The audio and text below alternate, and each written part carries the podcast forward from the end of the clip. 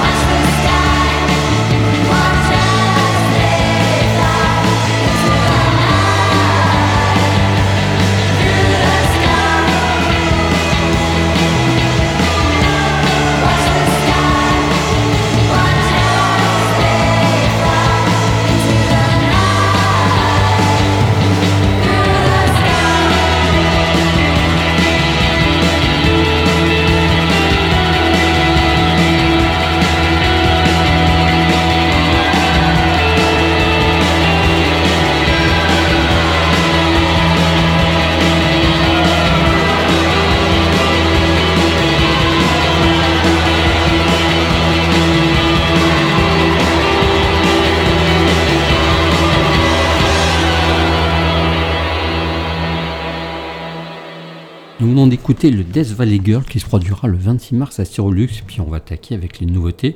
Je vous propose le groupe belge Whispering Sons. Alors, groupe qui tourne depuis 2013, je ne le connais pas très, pas Je l'ai déjà diffusé, moi. D'accord, je ne connais pas très bien ce groupe. Euh, un groupe de post-punk belge au son pressant et inquiétant, avec cette voix, euh, une chanteuse assez androgyne, on ne sait pas si c'est un garçon ou une fille, je ne savais pas trop. Euh, c'est c'est une imagerie de son, c'est une espèce de post-punk, mais avec des petits bouts d'électro par-dessus tout ça. Et puis sur ce dernier disque, il s'éloigne un peu du post-punk du début pour ouvrir d'autres, euh, pour explorer d'autres territoires sonores. Donc ce qui est plutôt pas mal, je trouve. Et qu'est-ce que je peux vous dire dessus? Euh, Voilà, donc leur premier disque était plutôt sombre, et expérimental. Le deuxième disque était plus minimaliste. Et là, ils se réinventent et comme je disais, refont, leur son, propre son, tout en restant fidèles à, leur style. Euh, donc moi j'ai écouté quelques titres de cet album qui m'a l'air de très bonne facture. Il y a même il y a même des morceaux pop par moment, donc c'est très étonnant parce que c'est plutôt assez sombre. Mais j'ai pas choisi le morceau pop ce soir, j'ai choisi le morceau Cold City, extrait de l'album The Great Calm, pour illustrer tout ça. Donc c'est en groupe qui a sorti son troisième album, ils ont fait deux EP aussi précédents.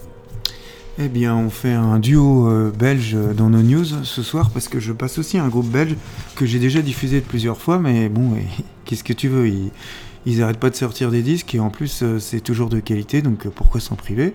C'est Dutz Kader. J'espère que je le prononce bien. J'ai toujours pas, par contre, euh, si ça se prononce vraiment comme ça. En tout cas, c'est un... choisis jamais des noms compliqués. en tout cas, c'est un groupe belge qui est formé à Gand, qui s'est formé en 2019 et qui a été formé par Tim de Guetter d'Amenra et Evry euh, Stranger Looks Like You et de Siegfried Borrox qui lui était de The Key. J'en avais passé aussi. Mm. Après 16 ans d'amitié, ils ont uni leurs forces pour sculpter, on va dire, un son barbac barbare unique qui mêlait la brutalité du sludge et du métal avec des éléments rappelant le grunge et le hip-hop des années 90.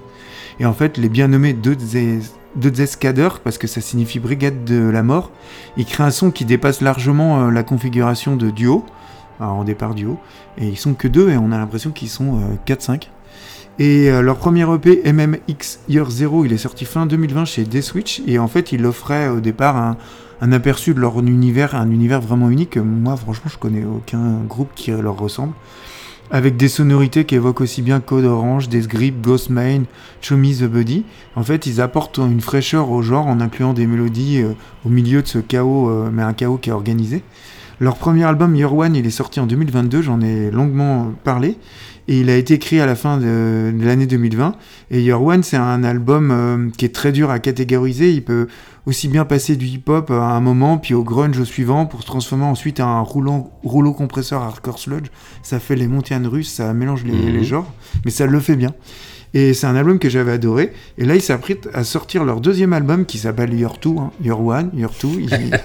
et euh, il, va sortir le 8 mars prochain et on va écouter le titre. Alors là, je respire parce que c'est un titre à rallonge.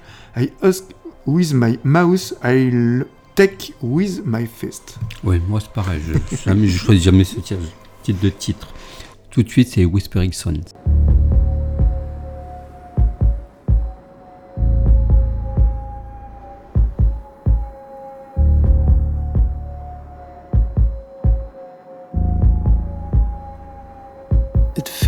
Feels like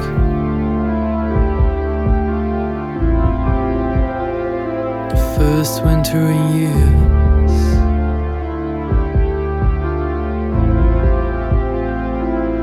A dream like desire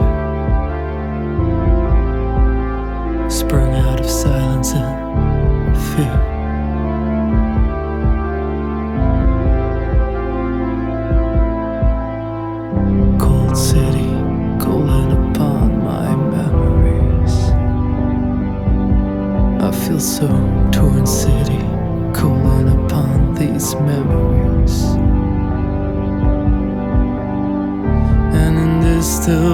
Winter sun, she's the image that returns.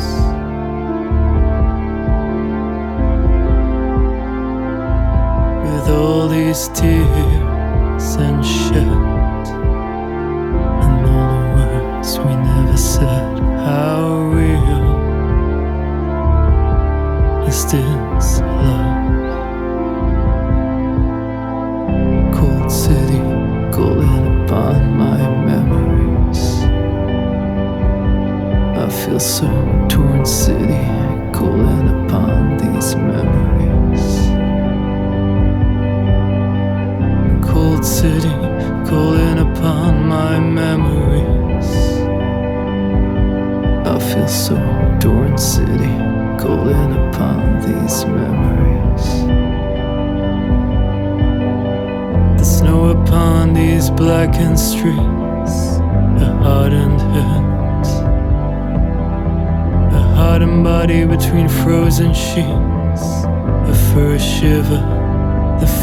shivering years.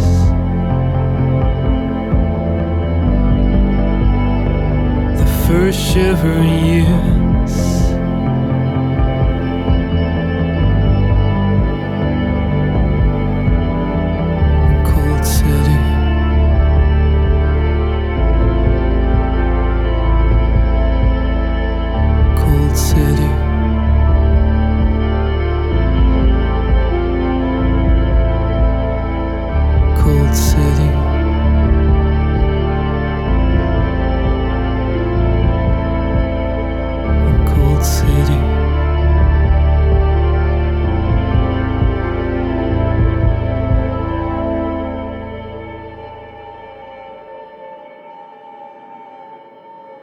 Champion and my hero. Congratulations on 50 years at the top of the biz. I love you, Dad.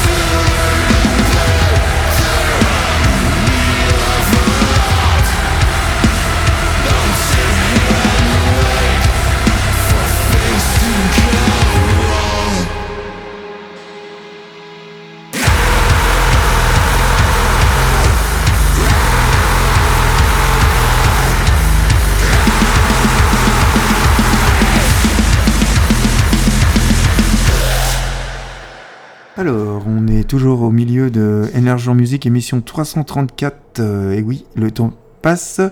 On écoutait nos deux nouveautés, les petits belges là, et c'était les petits belges de Dudzes Kader. Et on enchaîne sur nos coups de cœur. Et moi, je vais passer une artiste parisienne qui s'appelle Ila Edja, je pense que ça se prononce comme ça. Elle a fait une entrée remarquée sur la scène musicale euh, avec la sortie de son premier EP Yo en 2021. Son nom, ça signifie nuit et ça reflète un peu son inclination pour les atmosphères nocturnes et hostiles. Son style musical, alors bon, on va dire, euh, Ça va du post-punk, de la cold wave, de l'indus, shoegaze. Et il a été façonné par des influences aussi vastes que Mazzy Star, Death Vegas ou, euh, et euh, Jessica 93 ou 9.3, je sais plus comment on dit. Lila, elle a adopté une approche créative audacieuse dans l'élaboration de ses compositions en amorçant souvent le processus avec, avec sa basse au départ. Elle est inspirée par le projet de... Hum, ouais, enfin, on va dire qu'elle est assez inspirée de ce projet. Donc le projet de Geoff Laporte, de Jessica 9.3. Et la puissance de ces morceaux, elle réside en fait dans leur caractère qui est accrocheur immédiat, qui propose un, punk, un post-punk binaire ultra mélodique et la fluidité de la chanteuse euh, qui oscille entre le français et l'anglais, ça donne naissance à des compositions variées qui oscillent entre des tempos efficaces, des mélodies qu'on va dire, c'est souvent toi qui utilise ce terme, on va dire des mélodies vénéneuses et hypnotiques. Mmh. Elle cite comme influence, donc en plus de ce que j'ai cité, Cocteau Twins, Boy Archer, Dave, Chrome et Mike Bloody Valentine. Hein, normalement, ça devrait être ta cam. et en parallèle, euh, Lila Edja joue dans le, un groupe de black metal qui s'appelle Rance et en fait, euh, on retrouve une influence dans euh, Lila Edja, donc une influence lointaine du black metal, qui imprègne sa musique d'une intensité, d'une liberté qui l'indistingue, on va dire, des clichés associés à la scène dark et code wave. Et Lila, elle, elle gère tous les aspects de son projet, c'est complètement do it yourself. C'est un projet qu'elle gère de manière autonome, de la création visuelle à la production sonore. Et son nouvel album, Clivota, il est sorti en janvier dernier, il témoigne de son évolution artistique plus ambitieuse et personnelle. C'est une artiste singulière, prometteuse de la scène française qui fusionne avec habileté des influences variées pour créer une musique à la fois euh, captivante et originale. Et je pense que tu devrais écouter. Oui, je vais écouter ça euh, dès, la fin de l'enregistrement. Puis pour ma part, je vous propose Astrid Sonnet. Ça, c'est écrit Son, c'est une danoise, donc je ne sais pas trop comment on dit. Un petit clin d'œil à une émission future. Euh, voilà, oh, le gros spoiler. Alors, c'est une compositrice activiste et art altiste danoise. Le alto, c'est en, en, grand violon en fait. C'est pas du violoncelle, c'est entre les deux. D'accord. Voilà, qui a une formation de musique classique et qui s'est ouvert à la musique électro pour canaliser différentes perceptions des états sensoriels et émotionnels. Voilà, donc c'est un peu c'est la musique euh, philosophique, on va dire. Donc voilà, donc après quatre, quatre disques plutôt électro quand même, quoi, depuis 2015, euh, son dernier disque, sur son dernier disque, elle s'ouvre à des sonorités acoustiques, sans lâcher pour autant électro. Quoi. Il y a un piano euh, désaccordé qui vient par-dessus. Il y a son instrument fétiche alto qui s'invite aussi. Et voilà, tout ça en présence de sa voix qui n'y avait pas forcément avant. Et, donc du coup, elle s'aventure vers de nouveaux territoires musicaux. Pardon. Euh, je vous propose quel titre nous allons écouter. Je vous propose le titre Do You Wanna? Serait l'album Great Doubt c'est un disque qui vient de sortir que je vous invite à découvrir. C'est un disque, singulier et assez exigeant, mais qui mérite euh, de se pencher dessus et d'écouter d'une traite en fait. Et de le réécouter après. Ok. Eh bien, on, est, on débute nos coups de cœur, euh, cette fois-ci 100% féminin, avec euh, Lila Edja.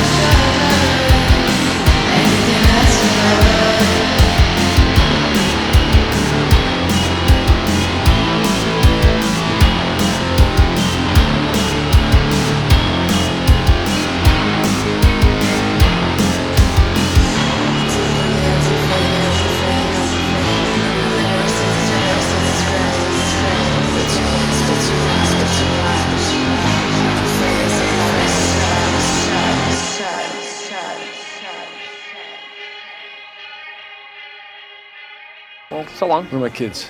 Hey, hey guys, where the fuck are my kids? What a surprise. Ken doesn't know where his kids are.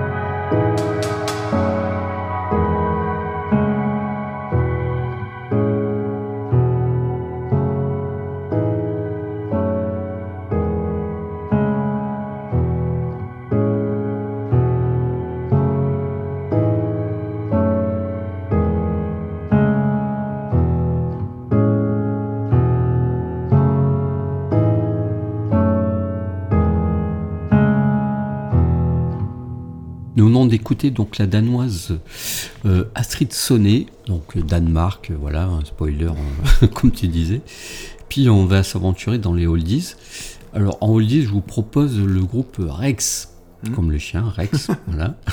C'est un groupe qui s'est formé en 94-99, qui s'est séparé et qui s'est reformé en 2022 comme beaucoup de groupes qui se reforment en fait quoi. Donc leur musique se situe au croisement entre Neil Young et Nirvana. Pour, euh, voilà, pour, mais qui serait à coquiner, qui aurait dérivé du côté de Slowdive et de tout ce son des années 90, euh, avec un petit peu de, de slowcore par-dessus. D'ailleurs, il est référencé comme un groupe influent de la scène slowcore. Euh, c'est formé par plein de gens qui donnent de, pas mal de groupes, dont notamment le batteur qui a joué avec Code, c'est le batteur de Codéine de de qu'est-ce qu'il a joué avec qui? Alors Codeine, Slint, Im ah oui, et, et June of 44. ok, c'est du beau monde. Voilà, c'est du beau monde. Euh, donc Rex a commencé par des... Leur, première production était plutôt rock indé, mais plutôt classique, avec un peu... qui s'aventurait vers les territoires slowcore. Puis petit à petit, euh, le groupe... Euh, les sonorités sont élargies. peut-être avec les influences de chaque membre du groupe, pour sortir ce disque C, qui est sorti en 96, euh, qui est considéré, ce groupe est considéré quand même comme un groupe majeur hein, de la scène. Euh, ah, moi, je trouve pas que c'est slowcore, peut-être entre les deux, un peu Americana, euh, slowcore, euh, un peu. Il y a un côté lo-fi aussi. Enfin, c'est très compliqué à classer. et puis, petit à petit, il y a en fait par la suite, leur son s'éloignera de ce format-là pour aller plutôt vers des choses expérimentales ou des, choses qui sonnent comme du slint plutôt par la suite. Et je vous propose le titre Ride Home, serait de l'album C. C'est un groupe, euh, enfin, c'est un disque culte qui a été réédité sur le label Muro Group, qui est une belle maison qui s'occupe de belles rééditions. Voilà pour moi le disque. Eh ben écoute, euh, je crois que je vais écouter le disque euh, après. En tout cas, tu m'as donné envie, tu me l'as bien vendu. Alors moi, je vais parler de Sunny Day euh, Real Estate. Donc c'est un groupe de musique emo américain formé en 92 et en plein cœur de la scène rock foisonnante de l'époque de Seattle et ultérieurement signé par le prestigieux label euh, Sub Pop. Alors d'ailleurs, un petit aparté. Euh, je suis en train de lire, j'ai quasiment fini le bouquin. Il y en a un bouquin qui vient de sortir en fin d'année chez Camion Blanc, hein, toujours Camion Blanc, qui s'appelle ce pop et c'est Jonathan Lopez euh, qui l'a écrit. Franchement, c'est un petit bijou et euh, on a fait une émission sur ce pop. Même quand on connaît bien le label, on apprend des trucs. C'est un régal de se replonger dans cette époque. Et Jonathan Lopez, il, a, il écrit pour Exit Music et il écrit dans Noise aussi. Enfin bref, je le conseille vraiment. En tout cas, ce groupe-là, Sony Day euh, Real Estate, c'était un, initialement un trio. Et le groupe a attiré l'attention lorsqu'il a intégré le chanteur euh, énigmatique qui s'appelait Jeremy Enig, dont la voix aiguë en constante ascension a complété leur chanson euh, mélodique. Dès le début, le groupe était enveloppé de mystère on trouvait aucune photo dans la presse. Ils, ont accordé une unique interview. Ils n'avaient jamais joué avec leurs euh, quatre membres euh, réunis. Et avec la sortie de leur premier album en 94 qui s'appelle Diary, euh, Sunny Day Real Estate, il a connu une renommée, qu'on va dire nouvelle, même modeste quand même.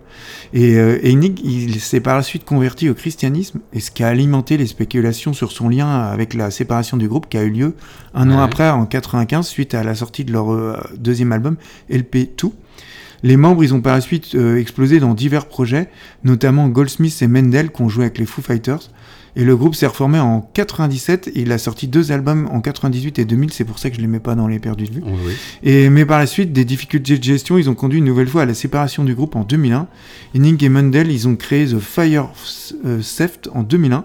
Et Sony Day Real Estate, il s'est reformé en 2009 pour une tournée américaine, mais ils ont sorti qu'une nouvelle chanson à jour en 2014. Et en fait, malgré une existence euh, relativement brève, le groupe a traversé presque tous les clichés du rock découverte de la religion, refus de travailler avec les médias, séparation, participation à un groupe de renom et même euh, l'enregistrement d'un ambition album pop euh, avec un orchestre complet.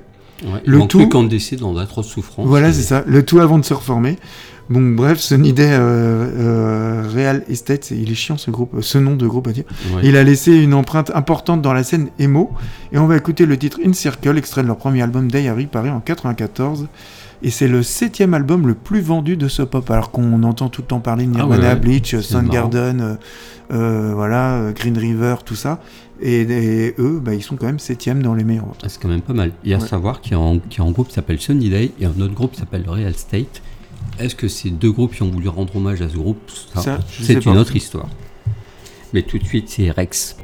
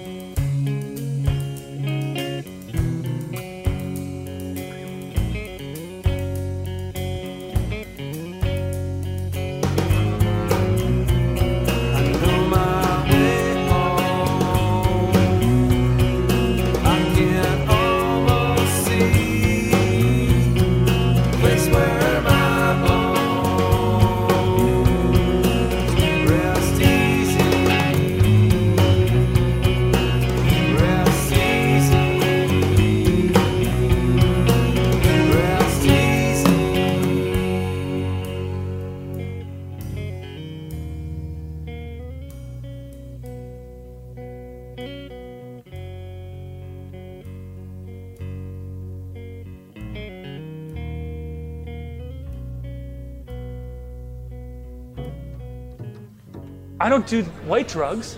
Ooh, Greg! Oh, go for it, Greg. Suck on those big white dicks, you fucking pervert.